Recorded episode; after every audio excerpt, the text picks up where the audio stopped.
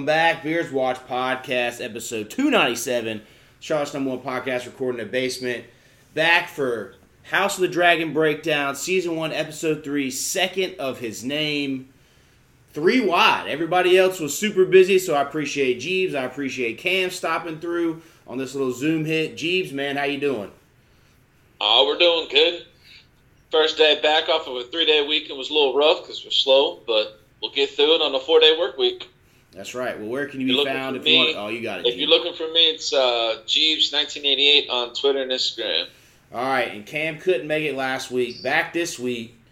Without Cam, I don't know if me and Jeebs could have discussed back and forth because Jeebs is a little more rookie on the scale of knowing everything. So, Cam, it's good. I to, am. I It's good. am. It's good to have you. How you doing? Good, good. Happy to pop in, do my thing. Hope you guys are well. Uh, if you're looking for me, you can find me at All Out of Favors, uh, both on Twitter and on Instagram. All right, and for me, JRO Nation, Twitter and Instagram, the Beards Watch Podcast on Facebook, and then find our podcast wherever you want to listen to podcasts Spotify, SoundCloud, iTunes, all across everything. And of course, our YouTube, They See Me Rolling. We've got our watch party reaction videos, which, man, I tell you what, we took a little while on this one, putting it together. I did have some uh, editor's remorse. I had to cut it down. Copyrights are HBO's a bitch about copyrights. So I had to cut it down a little bit. A lot of getting flamed in the comments for taking certain scenes out, but you know when you're editing at 3 a.m. trying to get it done, sometimes you know stuff ends up on the the cutting room floor. But we've jumped up a good amount of subscribers there for these, so we'll keep doing them. First weekend coming up where it's going to be an all day of football, then Thrones. That's a day full of lots of watching and then lots of editing, so it should be a good time. I got to watch my beer intake so I'm at least coherent by the end of the night to try to get this editing done in time. So, but uh, yeah, so find us on that YouTube. We got Beerio carts, we've got brewer reviews. We actually got a couple funny things coming up. We did more of the basketball challenge. People bounce the beer off the basketball, and then uh, late night, uh, Evan and Brittany were still over here. I don't know if you guys have seen that quesadilla challenge. I have not Yeah, seen the when someone challenge. where, where they hold water and slap each other Yes. after you play rock paper scissors. Yes. So we, Brittany and Ev, we were all, you know, a little buzzed the evening of my birthday on Sunday, and we went upstairs, and Brittany was like, "Hey, we should do this." And we didn't have any quesadillas, but we had one pita bread left. So Evan and Brittany showed showed did a little showdown of the uh, pita bread challenge, and it's quite hilarious watching them slap each other across the face with a pita bread. So we'll, we'll drop that little tidbit one minute video coming up too. We got tons of stuff. So all right, let's get to the episode. Episode three. I mean, every episode this season just seems to be bringing more and more juice. This one, Oh. I mean, this one starts off with the you know was it sandstones basically in flames. Another victory for the crab man. We I guess we don't really know we've jumped a time you know jumped ahead in time yet, but we will later on in the episode. But then we get you know the dragon coming down, all that good stuff. Cam, off the rip, what you thinking? Uh, off the rip, I'm thinking uh, the the crab feeder's someone to be dealt with. Uh, I thought it was a a good show of power for him at the very beginning of the episode. Definitely uh, showed that he was uh, like up to up until this point, his like stances has just kind of been like he's just that mysterious dude uh, further south in the Stepstones. Like we know he's a problem, but he's not really a problem and we just kind of been getting these little tidbits at the end of every episode, like ah, he's like you know essentially crucifying people and beating them to crabs, and Yeah. now we kind of get to see his like uh, his might rather like on display, like okay, this is what he's capable of, and even though like you may have you know dragons, like nah, we can still you know do the damage that we need to do down here and maintain the situation. Yeah, I mean, and a great, I think, a hilarious first scene too with that guy kind of talking all that trash to him, and then Daemon comes in with a dragon and then absolutely just destroys the guy that thought he was going to Yeah, get saved. He ended up dying. Uh, but yeah, I mean, obviously, I thought he was going to play a bigger role. I mean, spoiler alert if you haven't obviously watched the episode, you know, he ends up dead at the end. But I guess maybe some of the they're going to focus on more of the family blowing itself up than maybe the outside forces. You know, it'll be interesting to see what other kind of villains come into the role, and it looks like it will be the family. You know, Daemon's going to seem to be coming for the, the Iron Throne with Rhaenyra and all that kind of stuff. But I thought he'd last maybe the whole season. I was surprised to see him go so quick, as opposed to like in Game of Thrones. You we you know we had Ramsay Bolton for a couple seasons. We had a couple of these villains kind of hanging out there for a while. White Walkers hung out the whole series, kind of thing. So you know, and we also never saw like a quick time jump in Game of Thrones as we saw at, are now seeing in this, where they went what like five years, I think. From- they said five years. Yeah. From episode two Yeah. to episode three. So again, another thing that's kind of new to get used to, but that's how they want to, to tell this story. But I mean, it did confirm too. Old Crab Feeder had the grayscale. I think Cam, you mentioned that in uh, our breakdown of episode one. So Yeah, I thought that was uh, uh, yeah. Calling back to episode one, I really thought that um, the markings on his body just kind of looked familiar. Uh, I'm glad that they, you know, went out of their way to confirm it. Plus, in this episode, we actually got to see a lot more of him as a person. yeah, Like it had been these uh, like kind of shadow figure, uh, like I said earlier, little mysterious tidbits at the end of the episode. Like we know he's like the bad guy or the main bad up until this point, but it was cool to actually, you know, give him a little bit of character, even though Yeah. uh, they took that character away rather quickly. Yeah, I know they really, really did. But it was, and I guess that's the you know the side effects to Greg's scale are obviously your skin just getting disgusting, and then you're going crazy. And he has that crazy look in his eye. It looks like one eye's kind of blinded already. He's got that. I know you guys have probably seen it on the Twitter, but uh, an old Sons of the A- um, what is it? Sons of the Harpy A mask. little harpy. Yeah, is his, is it, so you it know was like a half mask on. yeah, so it was like I said, a, a very good villain up until this point. R.I.P. to him by the end of it, but yeah, just a good overall. Okay, here's this little protagonist, but now I think they're going to get the focus back to the in the in family fighting, and then we jump Yeah. kind of to know. Okay, it's been five years to that next scene where we're at the little feast, the feast before the feast of the feast, because then the name day's coming up, and and the I, on the second rewatch, it kind of caught. I, I missed the Lan- I saw the Lannister at the front, the twin, and then I did. It didn't really catch Yeah. on until the other one came when she said, "You're twin to my." The, I guess he's on. He's on the council now. He's on the small council. Okay, yeah. he is, and because he wasn't there from the jump, but now he is. So I guess the Lannisters were able to maneuver their way with some money into this. Um, and I did What are think the it was, chances that we ever see the two twins at the same time? Seeing as they're probably just one actor. no, it is. No, it actually. I saw something. It is him. Okay, he, cool. That same actor actually also played a knight in the Vale in Game of Thrones.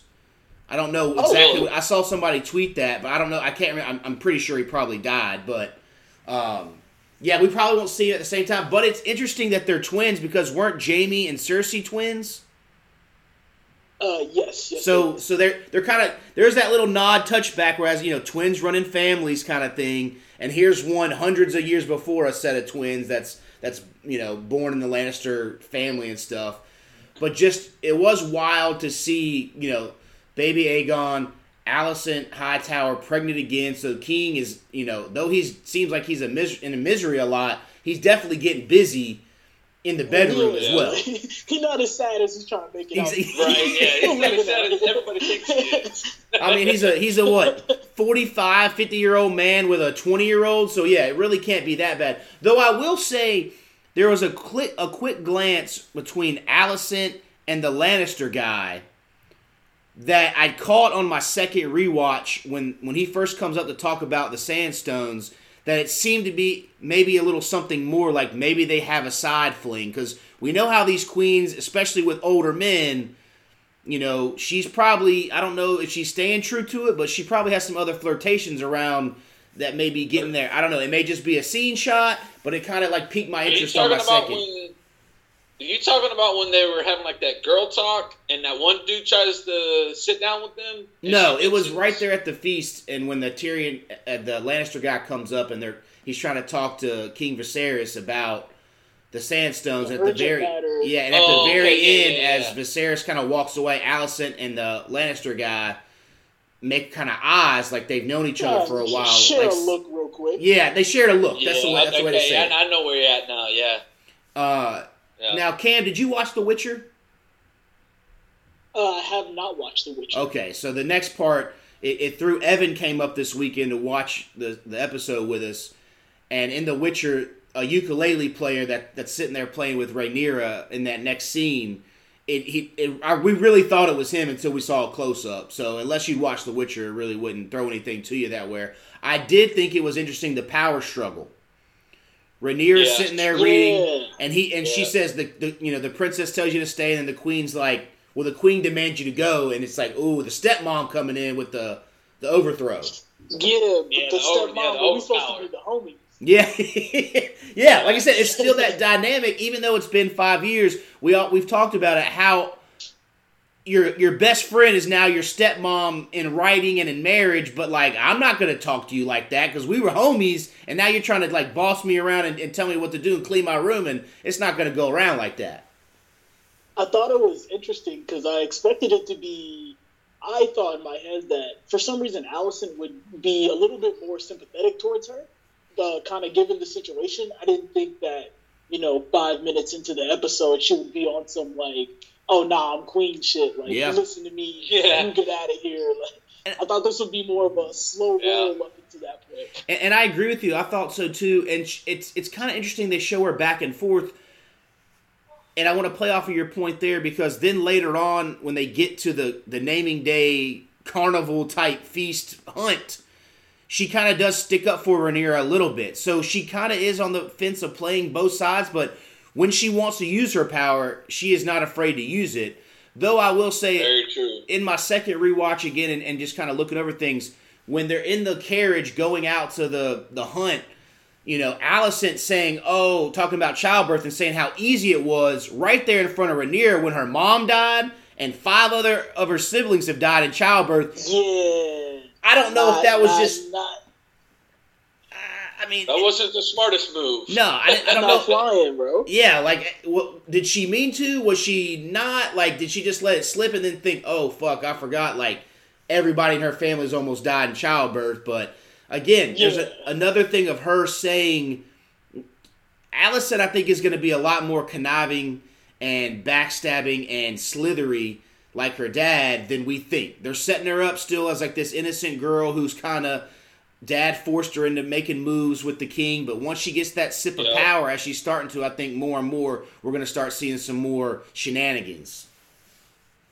More little I thought it was, yeah, much more little fingerish. yeah. I thought it was. Uh, I, I can see her doing a lot more of what little uh, what Littlefinger did, like you, like you said, Jake, backstabbing Rhaenyra and all that kind of stuff in the, next next couple episodes. I also thought it was interesting, given kind of the a lot of the context of the episode is uh, Rhaenyra, you know, moving the power struggle of hey, we have another heir, so we got to find something to do with you. And on top of that, you know, suitors are definitely making themselves interested in her. Council members are all talking about, you know, not to get ahead of the situation, but they're all kind of talking about, you know, who she should marry. So I thought it was interesting Alicent's uh, timing on, you know, deciding to discuss, you know, childbirth Yeah. and all these other things. Kind of going back to episode one where the mother was like, "Hey, this is our battlefield." Yep. Um, yeah, yeah. and she wants no part of it. Like Rhaenyra has no like, and I think I I was watching in my second rewatch at the very end.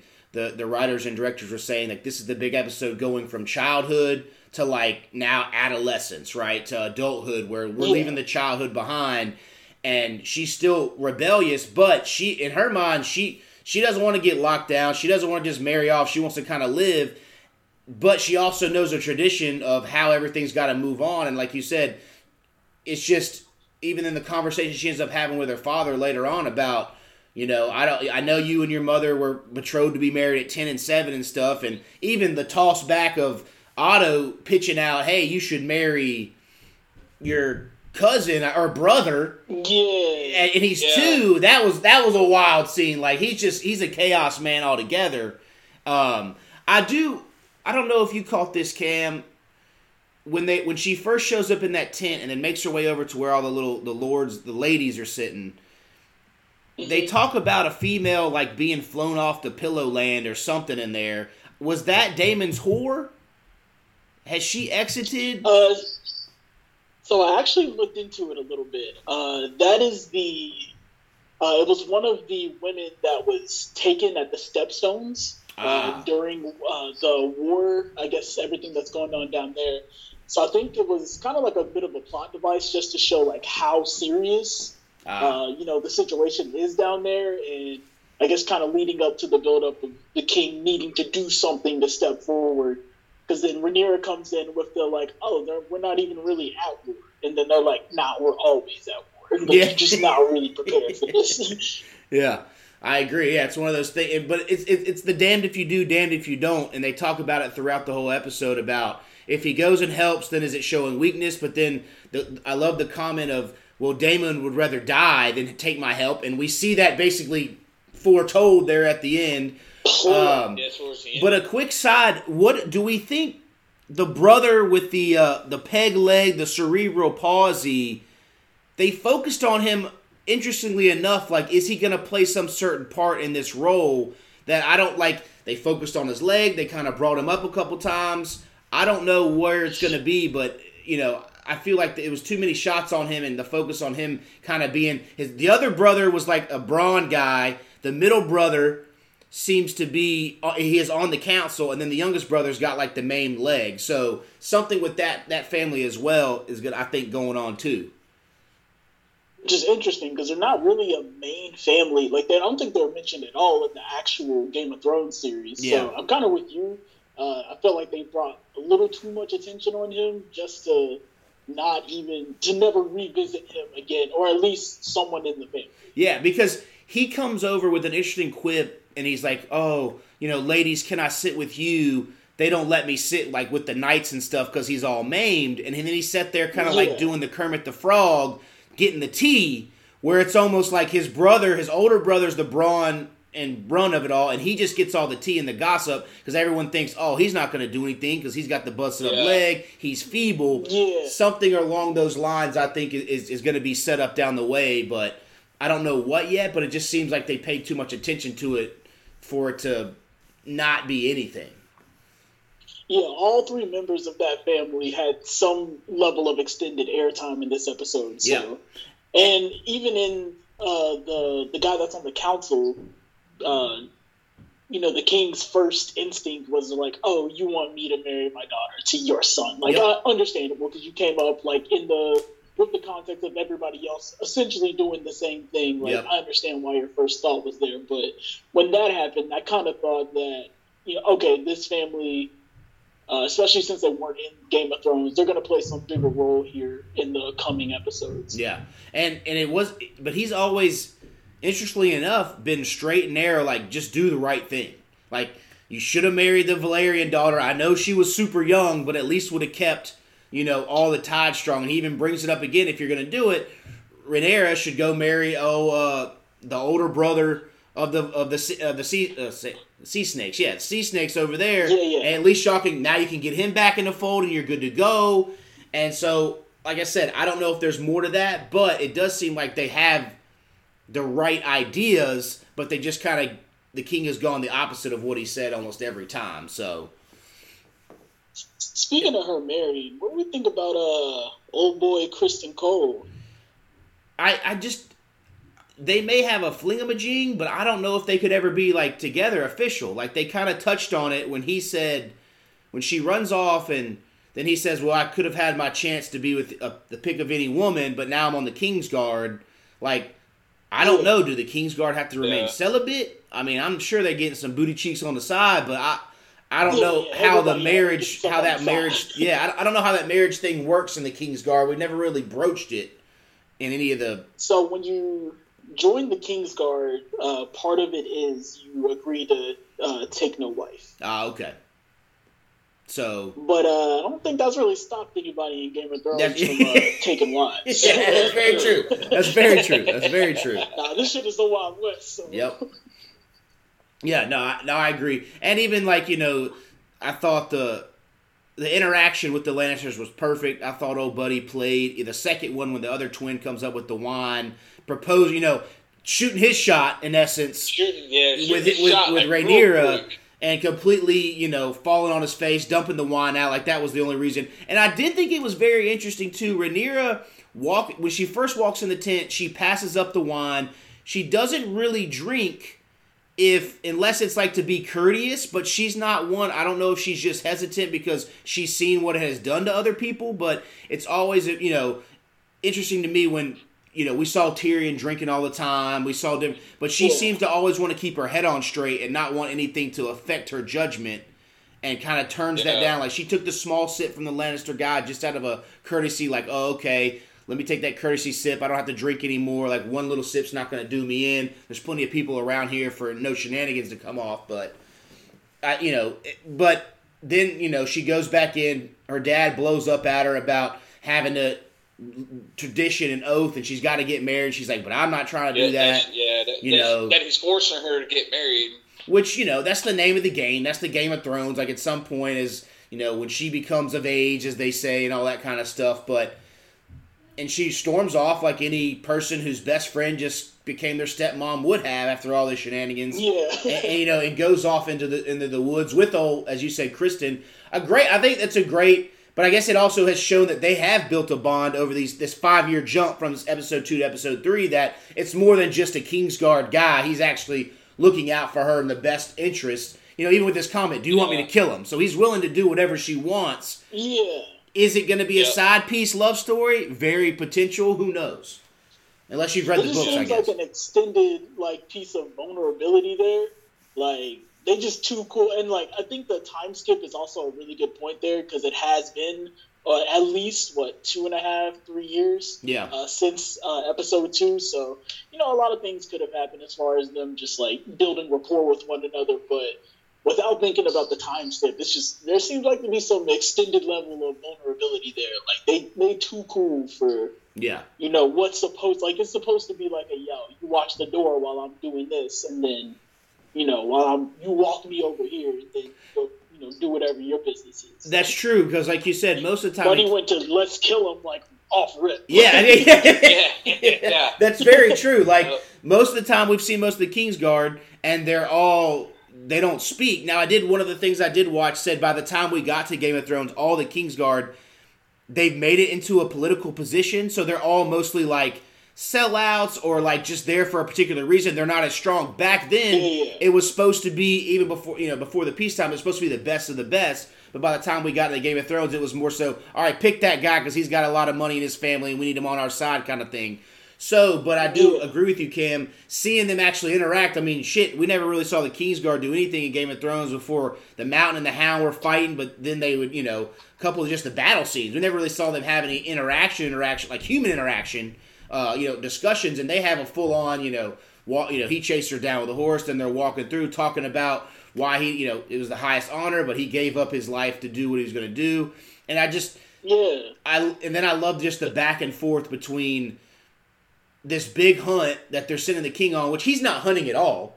He's just No, he there, just sits on his Yeah. throne and doesn't leave until they And- catch them. and it Catch it. and it really is showing how just Viserys is just a guy that everyone just kind of lets does everything for him, right? Like I don't think he really Yeah. wants to be there. He doesn't want to hunt. He doesn't want to kill. He doesn't want war or whatsoever. He doesn't fight as opposed to his brother who's out there, you know, just going crazy, sniffing the elk shit was great too. Like oh look it's still warm a couple hours like he's just trying to like that person who the first time they go hunting fishing just try to say the lingo even though you hadn't done it ever Yeah, or you're like trying to Yeah. fit into the situation like you're not really about this yeah Like, yeah Yeah. exactly Yeah. you know and all that kind of stuff so and i guess that was in that that that the guy in the targaryen armor makes the you know scene before dragons got here the elk which is the Baratheon sigil, right? Is that big elk on the Baratheon sigil? yes sir So was it the Baratheons that had the throne before Aegon came, or was I mean I can't remember that.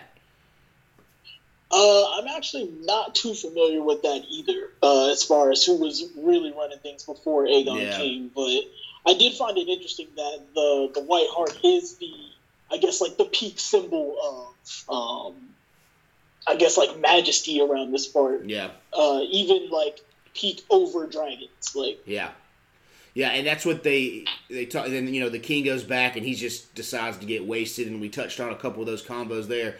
But you can tell he's just torn between everyone talking to him about Rhaenyra trying to find some, you know, somebody to marry. Slash, is Aegon be the going to be the new heir? All that kind of stuff where he you could it's just he really doesn't want it, and he's just as slowly as it's coming down. And I'll say that the dagger is slowly. That thing has been in more scenes than some of these other characters. They are that dagger is going to play a big, big role at some point in this series, as it did in the Game of Thrones, where it started it all off and it ended the whole series off with you know uh, Daenerys killing the. I mean, not Daenerys, but uh, Arya killing the White Walker. Because every time you see the King, he's got that dagger almost on there, and something's going to happen with that thing. But I thought I kind him- of thought about it in terms of like you know how they keep talking about the prophecy, right? Yeah. Um, whereas like it has to be a Targaryen on the throne, like whenever winter really gets bracken. Like I thought, I kind of think about it that way because I'm pretty sure in episode one we see at the very first decision where they pass over the aunt uh, for Viserys, he's got it on him then. Yeah, and then obviously it gets passed down and then as you said we've seen it from shot to shot and all these different episodes and it kind of becomes more prevalent as time goes along. The reason my thought was like maybe they keep it on them just because they know that at some point it's going to happen. And granted it's not winter but like maybe that's kind of their thing. Like yo i'm gonna have this on. They don't know why. I guess like do they know that Valyrian steel does what it's supposed to do? Is that part of the prophecy, or it's just interesting that they have it on all the time, and there's no up, up until this point there's been no real like explanation of its uh, utility. I guess. Yes, and I think the only I don't know if you called it last episode when he got when they when they were talking about what to do with Daemon, and he says, "What should I do? Send him to the wall."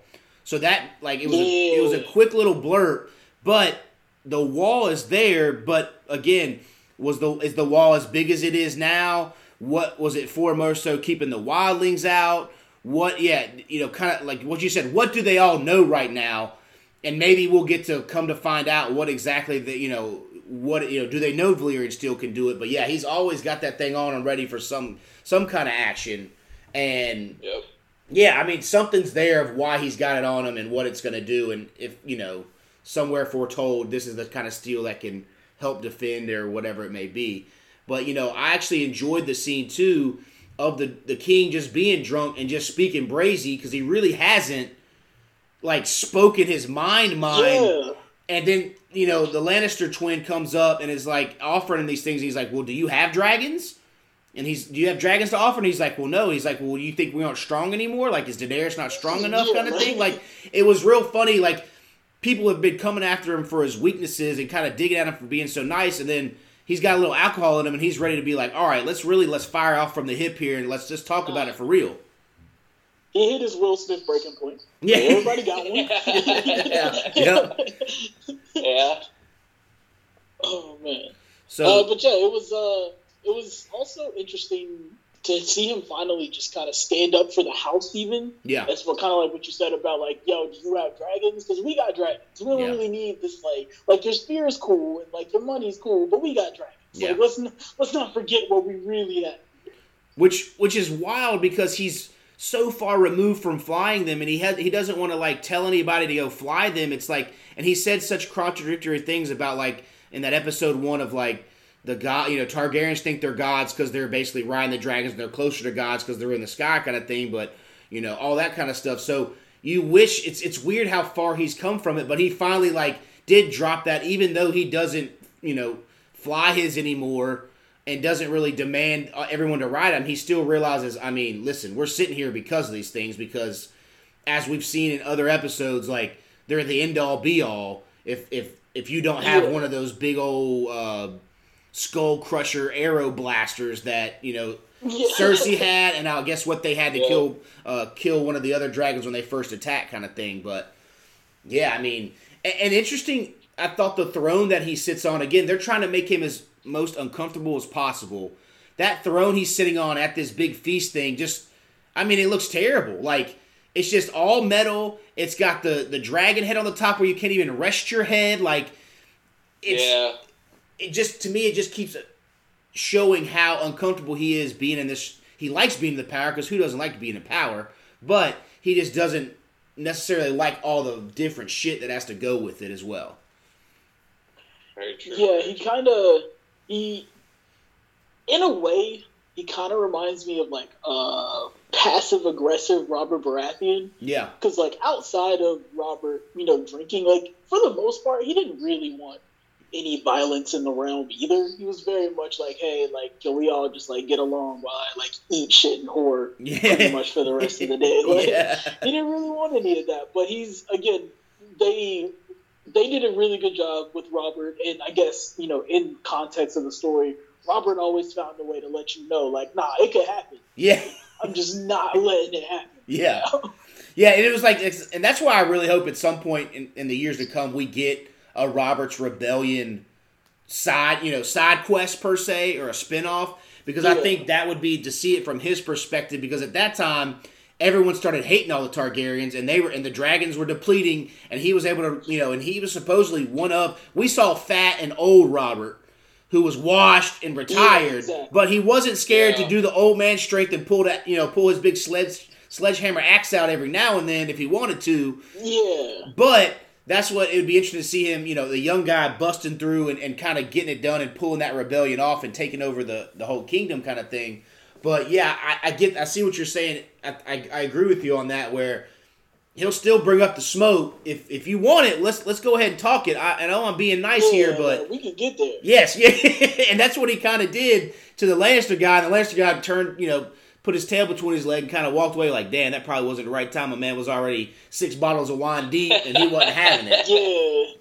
He Yeah. already denied two proposals today. Like maybe I shouldn't have been number three. I Yeah. should have chilled, chilled on that. But, uh, Oh yeah, yeah. So that was a good one there.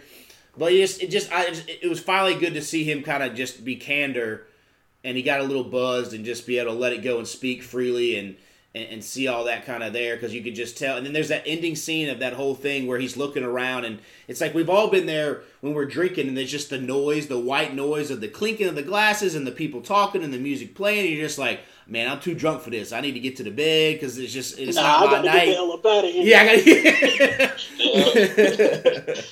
got uh, and then you find him over there. I've done that all too well. Yeah, exactly. And then, and then I think he ends it.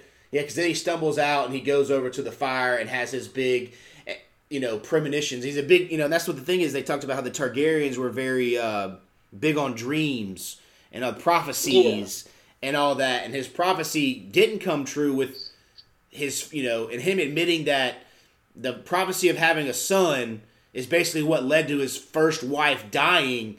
I mean, that's a big admission there for him, especially right there in front of Alicent too. Especially to your second wife. yeah, Yeah. like, yeah, like, Hey, like, I let her die over this dream. Yes.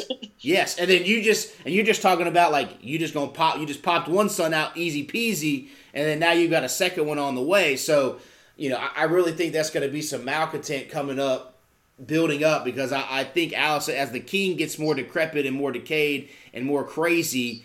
You know, w- she's gonna feel more powerful, and, and more kids she has, as Cersei did. When you got the kids there, it's like, all right, who's got the power? We've all got, you know, if we got five kids, then I'm going to side with the kids over this old man who's losing.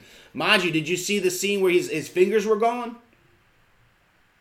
Uh-uh. Uh, I, I did not see that. I was kind of on the lookout for it because I know last episode he had the finger had gone all black at that point, and they were like, "Yo, Yep. this is the only like the whole uh, the maggots was like, yo, this is all that we got. Yeah. You know, if this Yeah. don't work, then like you just gonna have to lose the finger. It's uh it's the scene and we're jumping ahead a little bit, but it's the scene where Alicent comes in the bedroom and he's hungover and he's talking about what should he do with the sandstones and he's got that little it, I don't know if it's wine or water or whatever and it's holding in his hand and his bottom two, his pinky and then his ring finger are gone. Like they're just like half. Gotcha. They're like half, but they're still black and nasty, like nubs and stuff.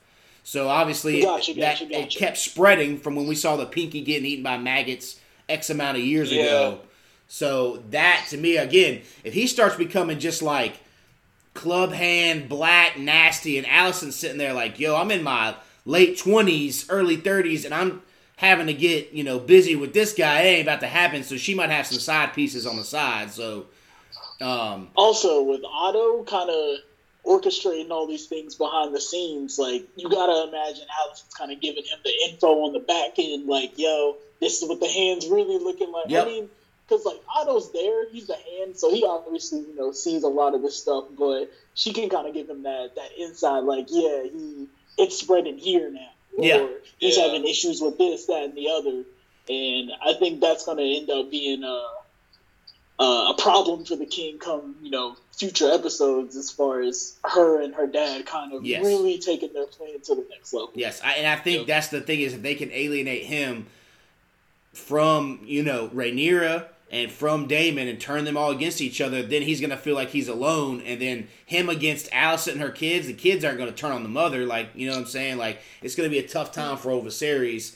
But jumping back to it, you know, I love the juxtaposition and the back to forth between the Rhaenyra at the nighttime scene when the boar comes attacking, and then the her dad having to kill the brown elk as well.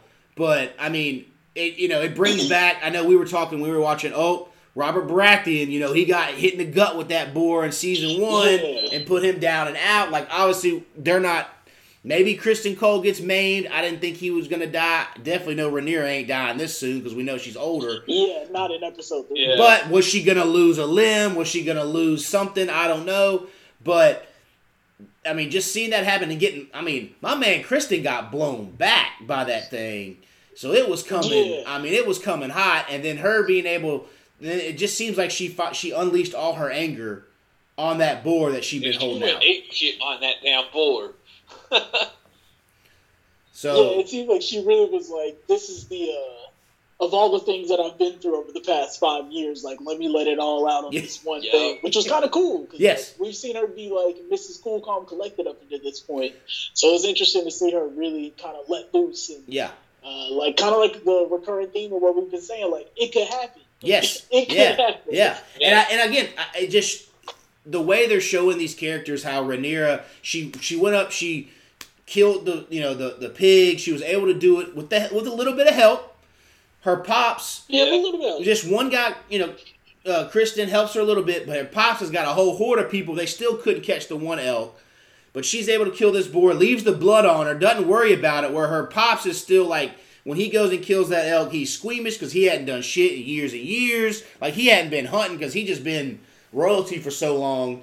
And then even flashing forward to Daemon at the end with the blood on him, like they're getting busy in the field while the king is still sitting up on the high horse and not really getting anything done. I mean, I just love that how there's and then even even I think the House of Dragons official Twitter account went out and was like, you know, Targaryens aren't afraid to get you know a blood or anything, but it's just interesting Yeah. that her pops is just so far removed from all that.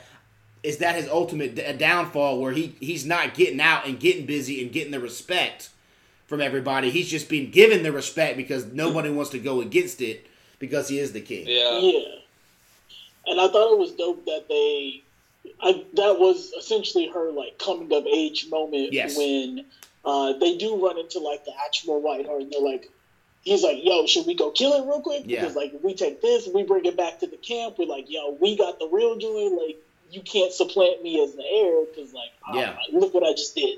Like even in like the kind of like how they started the beginning of the episode, they're like, nah, this would be the perfect uh, gift for the name day. Like it would have been super ill for her to come back with it. Like, nah, like I'm the one that's really out here. But I thought it was cool for her to just kind of say, like, nah, I don't really need that. Yep. Like, I don't Yep. need to prove to anybody else that you know I belong here. Like, this is the recognition I need, and I can move forward with that. Yeah, like I can come back like and it was one of those I don't need to kill it just to prove that hey, look what I did kind of thing. Like, oh, look what I can do. Like Yeah. I've already got this boar. It's not harming me, it's not coming to attack me. No need just to kill it for no, no reason, which I thought is very Yeah. just overall. And then but to your point too, Cam, I heard them break down how when her when her pops is sitting there at the fire and he's talking about all the prophecy and how you know he's big into all that stuff and how like they talked about that white the white elk, the white horn being where if they killed it and brought it back, then he would have even felt stronger about having to name Aegon his heir right then and there. Yeah. Whereas they said when he sees that the brown one on the next day, it's like a sigh of relief, like, okay, who it's not the prophecy isn't out there. Like I don't necessarily have to make this decision today. Like it's just a brown one. Like we're good. We can go ahead and kill it, and I can, you know, I'm cool with Rhaenyra just staying heir for, and we'll figure this. We'll talk. We'll kick this can down the road and figure it out later on. So And I thought that uh, I thought that conflict, uh, at least I interpreted it as you know why he couldn't actually kill it first stab was kind of like him kind of you know having that internal battle of like okay this is what's expected of me the whole realm wants me to do this for my son but at the same time like i believe in these prophecies that i've been having and these signs that i'm supposed to be going along with and um yeah it was a weak ass stab i'm gonna be honest yeah, again, he, he hasn't, you know, he hasn't done. And he had to do he had to do it twice, didn't he? yeah, he Twice, missed. bro. Yeah, he had to stab it twice because he didn't he didn't even hit it in the right spot when the dude told him to hit it.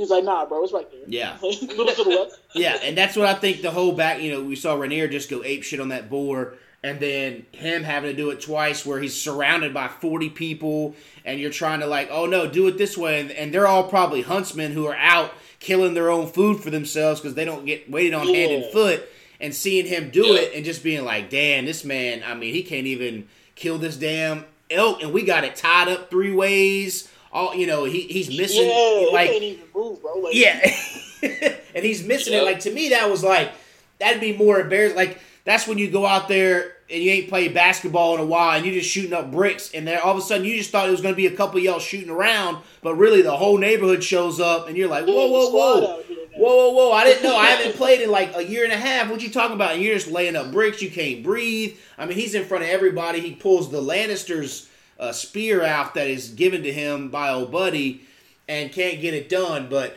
yeah, it was definitely uh, just all that put together was just great setting up for how each individual character is dealing with their own kind of turmoil and everything else. So You know what scene it reminded me of? Um, it's the scene in Game of Thrones where um, they finally link up with the Blackfish, and they're have to send the boat out. They're trying to make their like the boat uh, funeral pyre, yeah, and uh, is it Edmure that uh, keeps shooting the arrows? Oh, yeah, yeah, yeah, yeah. The boat. yep. That's the scene that it reminded me. Yeah, and then I can't remember who grabbed who grabbed it and hit in one shot. It's the uh, Blackfish. She's like, "Yo, give That's your right. shit." That's right. Yeah, Uh, yeah, yeah. pulls Boom. Yeah, because it's like you said, it's, it's those the the people who haven't had to do anything besides sit there and get waited on. They get so rusty at it, and then they have to go and actually, uh, you know, do something physical, and it's just they're just not about that life. So it was like I said, yeah, just like, nah, I can't do this no more. yeah, and just a Honestly, when it happened, I thought he was actually gonna like pass up on it because like after the first stab, and they were like to the left, and like the music's kind of uh, suspensefully building up in the background. I really thought he was just kind of like throw it on the ground yeah, and kind of just walk off like, nah, this isn't like it's not the right one. Uh, that's the one that we're supposed to have, and and I guess that's maybe part of the conflict that's going on inside of his head. Is like, yo, do I do I want to follow through with this? But I really thought he was just going to throw the spear on the ground and just kind of keep it pushing. I, yeah, I was. I thought for sure they'd have the white one, then they didn't. Then it kind of dawned on me through the second watch and, and reading some things how he was more relieved that it wasn't the white one and having to do. Because if it would have been the white one, then it would have confirmed all of his prophecy bias, all his dream bias, and everything. Uh, I just, you said, I just thought it was interesting how, and then like the the clap at the end, it's just like that so. Oh, we got to clap the fake clap, the fake laugh, the fake everything because he's the king, and we can't actually treat him like if it was one of our homeboys who just did that in two kills and he'd be busting his balls kind of thing because this yeah, is now the, we clowning you. yeah exactly but they Yeah. can't clown him because he's the king because he can just immediately have you all you know executed right then and there so you know just a wild whole back and forth scenes with those ones so yeah it was just just greatly done and, and, you know and as we talked about then the next one's when she sees the the white one and she just kind of lets it go and i think that was just a cool overall for her character as we said just letting it Also, this my fault. The subsequent scene with her uh, coming back to like the, Oh. I guess they're having dinner or whatever. oh yeah And she's like, "Nah, I'm not really gonna clean up the blood. Like, I'm coming back. Yeah. You're gonna see the boar. Like, I was out here." No, that was. I mean, I think that was great. Like she shows up after her pops just like in front of everybody could barely kill that fucking elk that was held down, and then her and Criston come back with a boar, which is known as a pretty ravaging beast, and they're all like, "Oh Yeah. damn," and and then Yeah. it's it's that guy. Uh, he supposedly he's going to play the big role. It's the older brother. I can't remember the name of his brother that's on the the council, the bigger dude with the beard.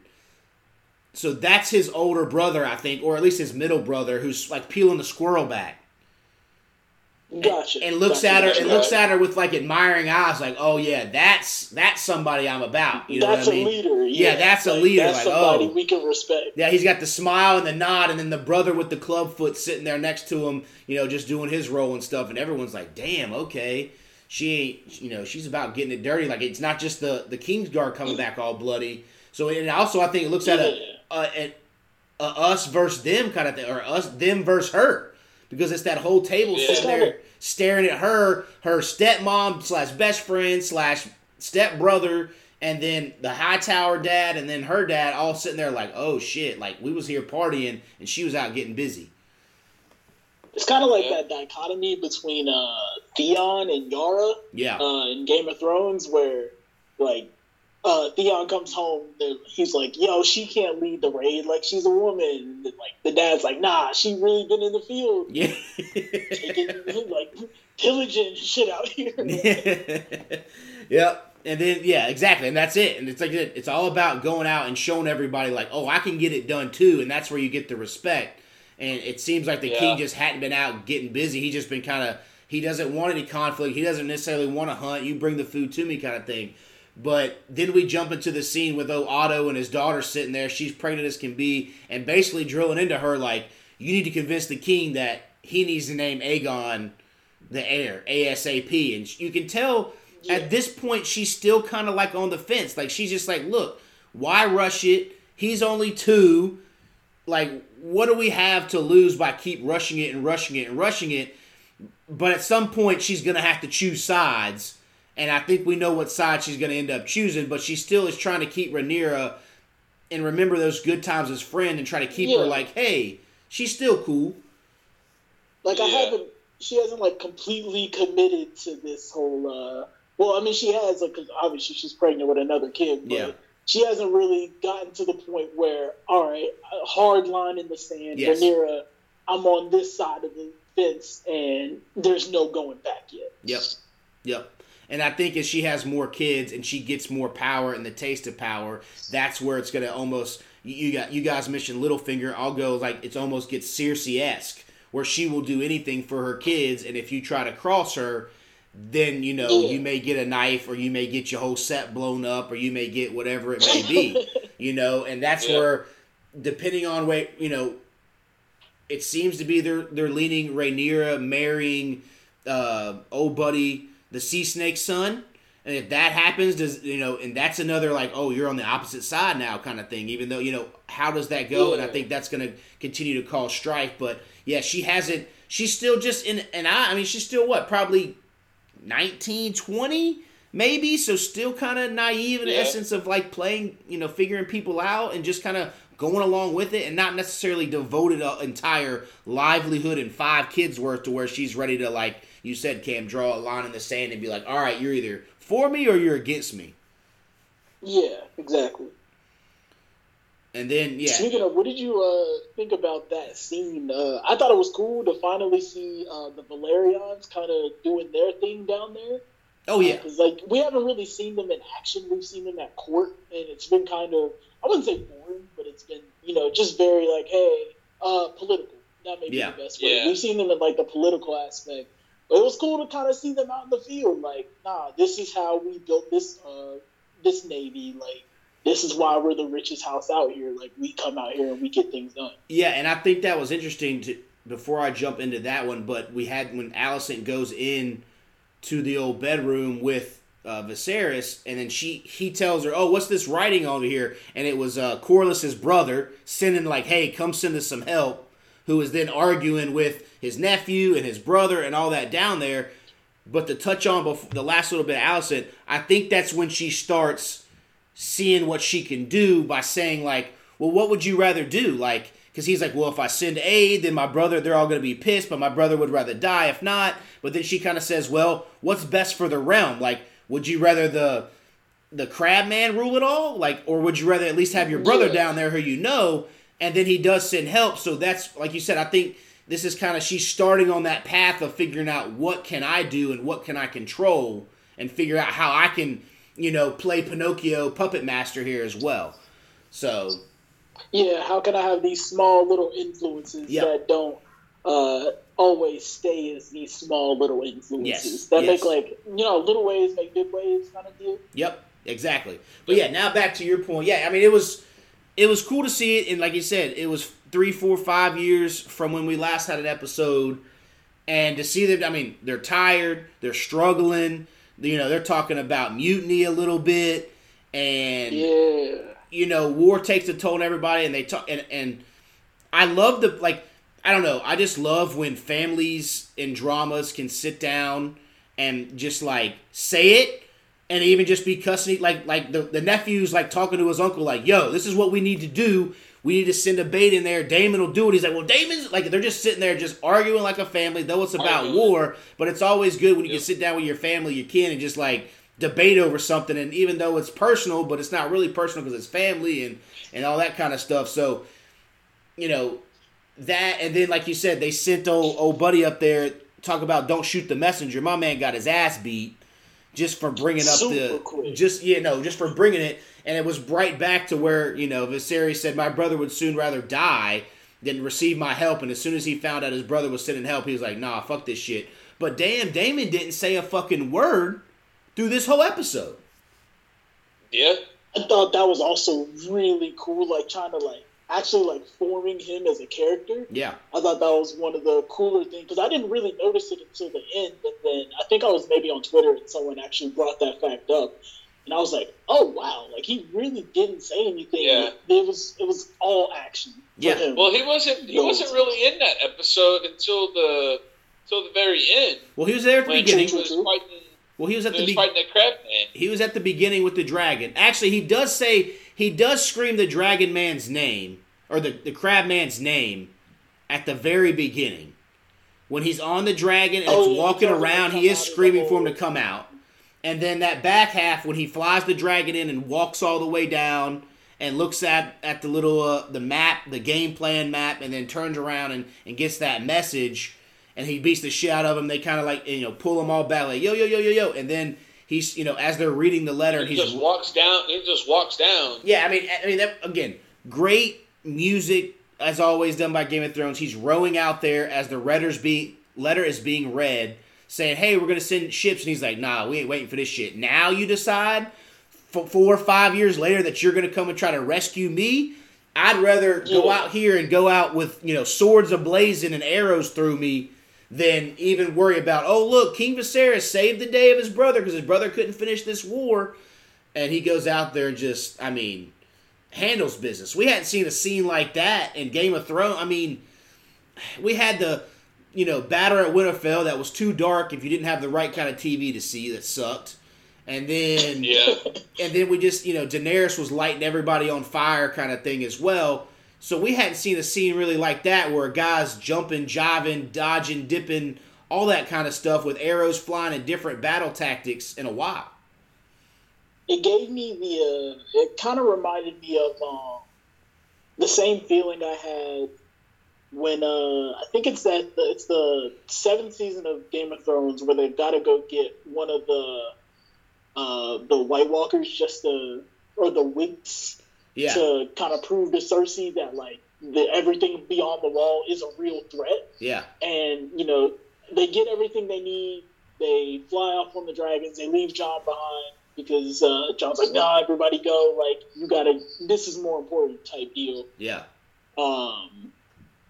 Oh no, sorry, I jumped that. Not that part. Uh, when they're fighting them off, and then uh, Daenerys finally arrives with the two dra- or the three dragons at that point, Yeah. and like kind of saves the day. Like it was the first time since then that we've seen like I guess suspense in a way where I really had no clue what was going to happen. Like I, to me, I mean, Yeah. it was pretty much a suicide mission the whole point, Yeah. or the whole way through.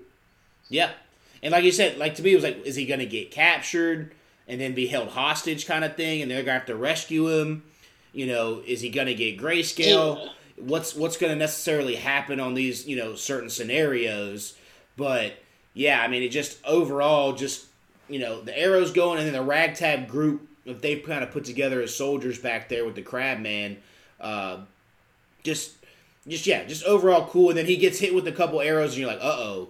Is this it? And he's Yeah. sitting there underneath that rickety boat, and he's like, "All right, well, if I'm gonna go down," he's pulled the arrows out of him, and then, the, like you said, the dragon comes in and and hits him with the Dracarys all over the place, and he's able to escape and get the crab man. So Now, do we think he gets grayscale since he fought the Crabman and carried half his body out?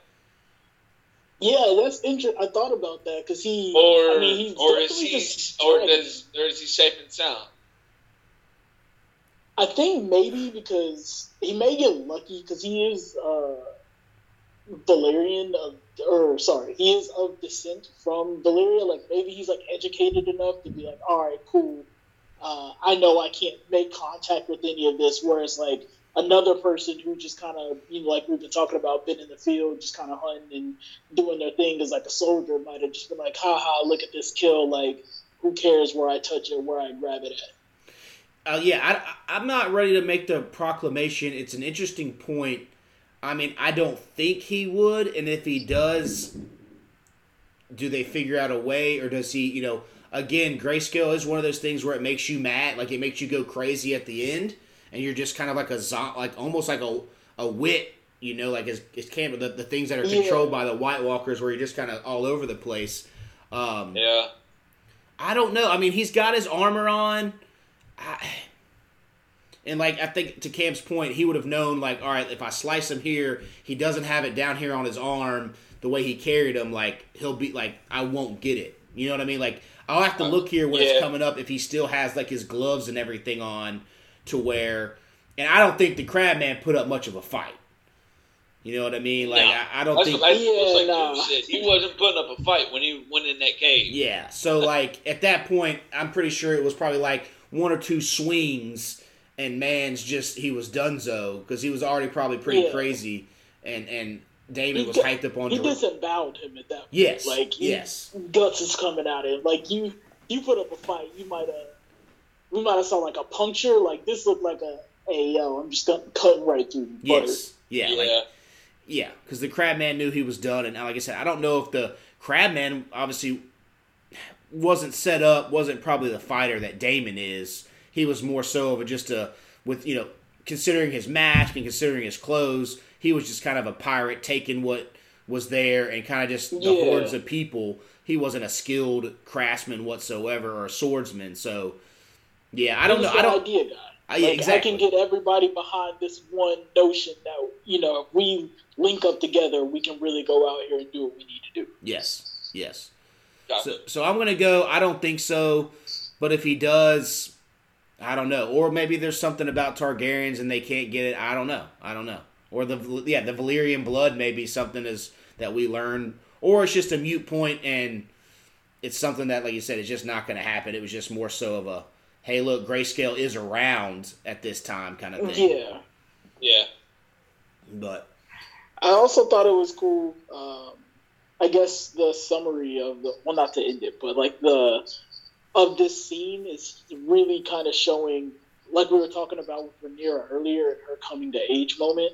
Like this being his coming of age moment of, like you were talking about earlier, like oh, I really got to get this shit done before the help gets here because as soon as the help gets here, my like claim or my stake in all this is just out the window. Like Yeah. I really got to come out here and prove myself, Yeah. and like how she did with the boar, and similarly how he does with like the war.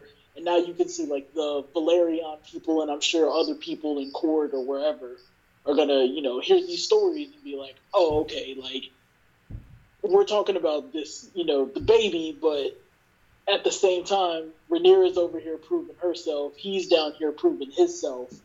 And this like three way deadlock situation is gonna, you know, play out interesting. yeah, no, I agree.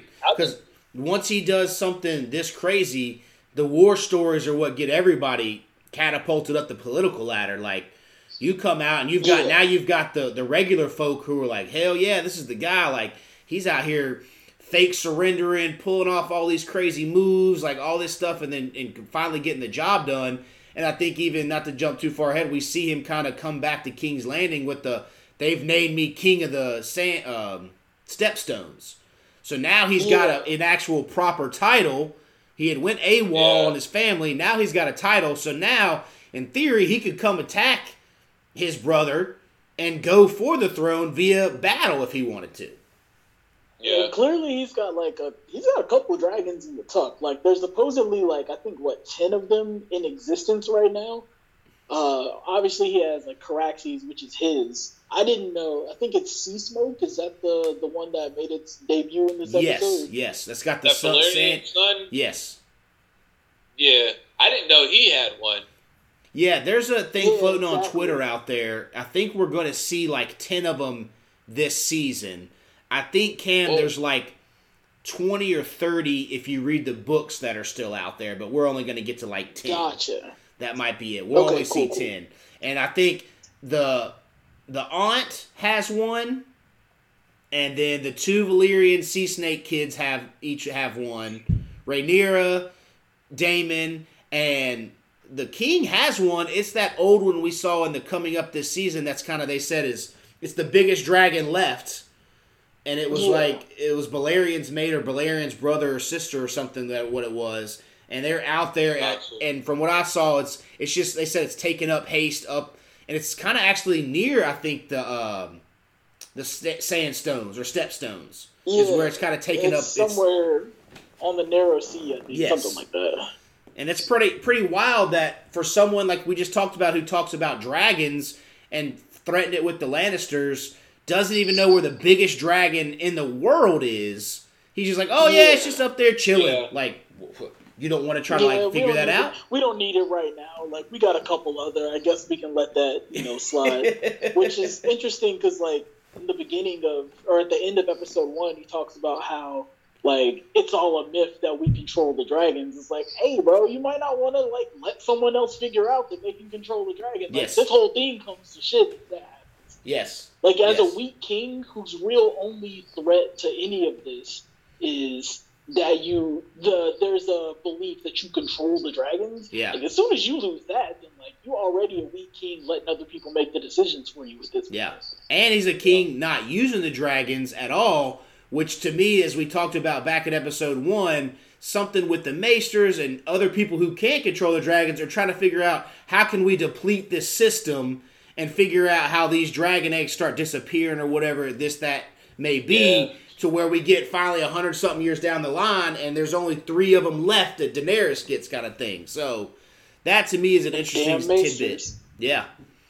It's got to be something around there. Has got some kind of scenario. I mean, the Maester held the kid. The Maester suggested that they do the C-section. The kid died. I mean, it. There's there's some shenanigans at foot. There always is, and the Hightower's got it. Otto is from uh, Oldtown. What's the Oldtown? Yep. Also, if you look at his necklace, it looks like a uh, it looks like a maester chain. I saw that. and I thought it was kind of interesting because we did have that conversation. Yep. If you do end up rewatching the episode, look at his look at his necklace. Yeah. it's just like a maester chain. Yeah.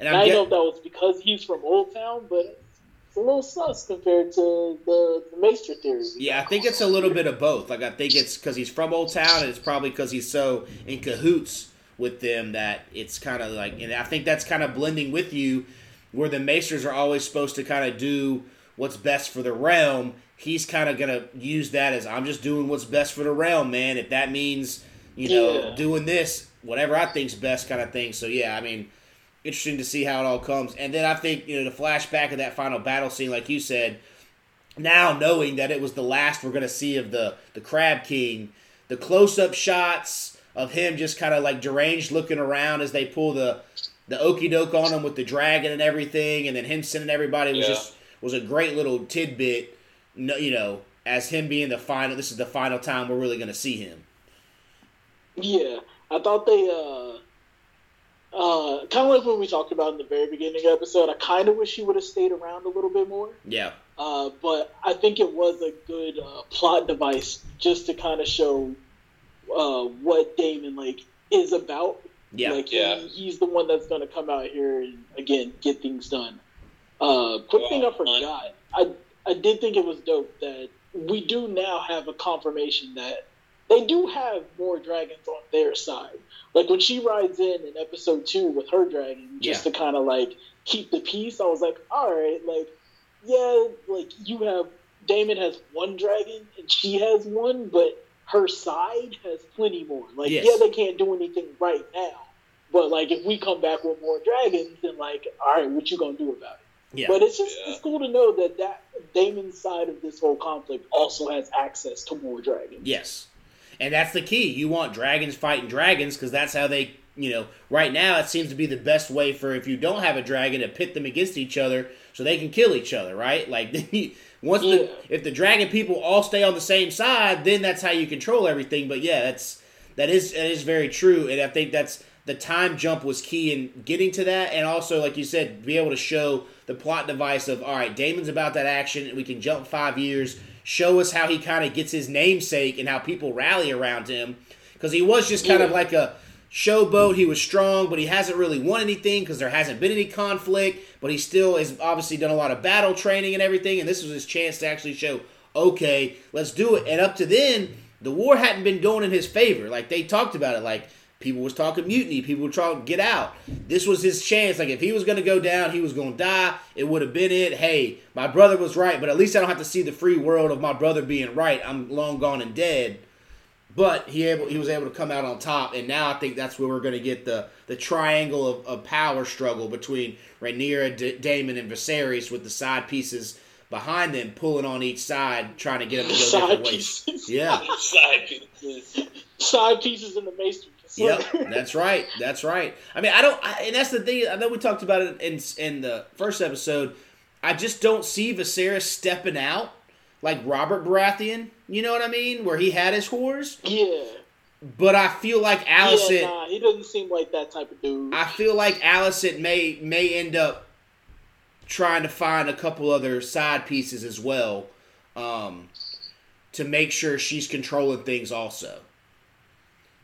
No, I I definitely agree, especially kind of what you mentioned earlier, where like Viserys is clearly decaying in health, decaying mentally. Yeah. Like uh, she ain't really staying around for that shit. No. She in the streets, Yes. No. Yes. Absolutely. And there's the plenty of respectful like court streets. yes, yeah, yeah. Where there's plenty of people not, you know, there's no no one sending ravens around telling her, but she's just kind of getting busy down, you know. Yeah. So, and again, will it be like you said, one of those scenarios like Robert Baratheon where he he really had no kids except for that one bastard, and all of Jaime's kids, well, all of Cersei's kids were just Jaime's kids. yeah, exactly. Clearly, this 1st I'm one. glad that none of us have read this. It makes this much more fun. Oh, absolutely, absolutely. If you, I think that's the you know, and that's just if you dive into the comments of our YouTube watch parties, you have people just going over like, oh, wait until da da da da kind of thing happens. So it is good to just kind of take it all in as a first time. And like I said, I don't mind little spoilers. Like I had, I finally wanted to look at the family tree when I did a couple episodes ago, but it's good to just kind of take it all in as a okay, what's going to happen next kind of thing. Yeah, I'd rather be wrong and have fun than know it all and then be that person that just kind of interjects and they're like, well, like, nah, your theory's wrong because I'm like, let's just let's just have fun with Yep. this. And Yep. and so yeah, I mean that final shot with Daemon with the blood all over him after he drags him out and it goes to black. I mean, great way. That's Game of Thrones esque. Their ending. But to jump in quick on like coming up, I mean, I think this may be the last. Either either four or five episode four or five will be the last that we see. What young Rhaenyra, young Alicent until that makes that character jump. Yeah, I'm hoping that is um, not to say that I'm like because I I've had I love these three episodes. I thought all of them were pretty good episodes, especially the third one, kind of really showing where this can go. But um, I am kind of interested in like I guess the knowing that there is a time jump, like a rather big time jump that's significant. and A lot of things are going to happen. I am Yeah. kind of eager to get there. Yeah, Um, especially, I'm assuming it's it's a ten episode series, right? Correct. Or not series, but uh, season. Right? correct. So yeah, I'm, I'm kind of hoping it doesn't extend too far past, or the this current time period in the story doesn't extend too far past next episode, just because I do want to see, like we've been saying, like the crab feeder is dead. So whoever the next big bad or whoever you know whatever the conflict is going to be, like that's going to have to essentially take shape next episode. So I'd hope this is the last of it in this uh, time period.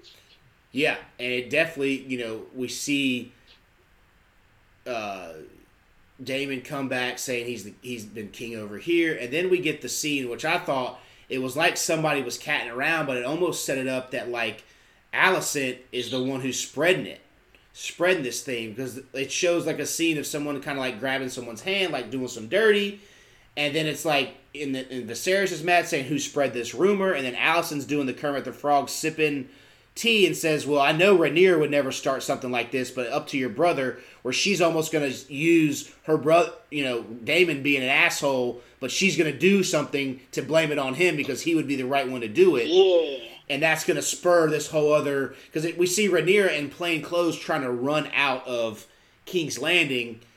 And is this when she escapes to go somewhere else because she kind of feels like she's about to get double crossed? Or did someone say she slept with somebody and she didn't? Or I don't yeah. know. You know, so that's where I really think. situation that could stop her from, or maybe she's like kind of doing, you know, something similar to what Daemon did, where he's like, "Yo, I, there's nothing left for me here. Let me go. Let me get the people that like fuck with me, and then we gonna go over here. and, Yeah. like, you know, figure it out. Yeah, yeah. No, it, it's like I said. We know we have at least one more episode of them and the young. I'm not, sh- you know, not sure when it makes the jump, but it does. It does suck because I do like the actresses that have played Alicent and Rhaenyra. I wish we could get more seasons of them. Like you know, we grew up with, you know, uh, John Kit Harington being Jon Snow, Daenerys being Emilia Clarke. Everyone stayed the same throughout the whole series, and it was cool to kind of grow and be there. Arya was Arya, kind of thing. But to have this jump, I- hope it doesn't mess with too much of the dynamics and the chemistry where it feels off, you know, because I feel like everyone meshes Yeah. real well right now, and I would hate for that to happen. I know it's for them to tell this story a little bit better, but damn, I you know I hate it for the actress who plays Rhaenyra because it's like damn, I only got like five six episodes. I was hoping to get like eight seasons out of this thing. Yeah, yo, I need them royalty checks. Yeah, yeah. I need the action figures. I need everything. Y'all gonna be making two doubles now, you know. So, yeah, yeah. But all right, anybody got any final thoughts on this one or the next one coming up? I think uh, episode four is gonna be a banger. I just feel it. Yeah, I feel it. I Because have. if you're gonna do a time jump, then you gotta really nail like pre-time jump. That's true. And I, I said I've been highly impressed with these first three. Um, you know, it, it erases. It kind of at least makes you feel good about how bad they ended on the last one, and they didn't just kind of mail this in and say, "All right, here's a lot of fan speak. Here's a lot of fan service. Like here, they're you know they're Yeah. telling new stories, doing it a different way. They've got the right actors and actresses, and I feel like it's Yup. just." It's good. It's overall, like I said, they spent the money. HBO said, "Here's a blank check," and they didn't just all right, let's just throw 17 dragons fighting in the air. Let's just do, you know what I mean? Like, they're actually Yeah. giving us what we wanted and what we fell in love with in Game of Thrones in the beginning now here. And there hasn't been an episode. I mean, obviously, there's always the political down points where it's not the high action packed and you just got to focus on it. But just overall, just great television and great to, you know, kind of step back into Westeros and have that fun again. Yeah.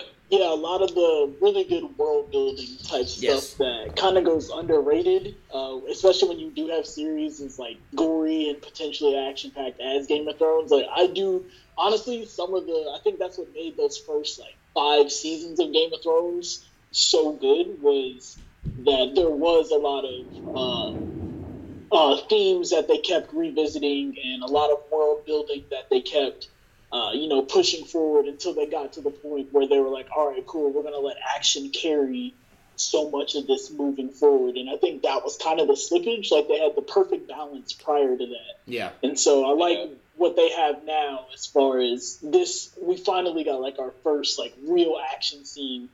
Uh, and I felt like it kind of made all the world building that they did up until that pay off really well in episode three. I agree. I agree. All right. Before we send it off, last week to join, I mean, you can join throughout the season, but you'll just be way behind in the pickums. But the Yahoo Pick'em League, free to join. Uh, pass or the ID is three nine six nine. Passcodes beards all lowercase. And then of course Survivor starts uh, September twenty first. So a couple weeks. Cam, I got you down on the list, so you'll be on the email chain for that. When Yes, you know, sir. I'll you the list and all that. So if you're out there listening, you want to join in on that, join as well. But yeah, man, I appreciate it, fellas. Three wide. And I think we got it done. Did a little justice on this uh, season one, episode Yep. three, second of his name episode.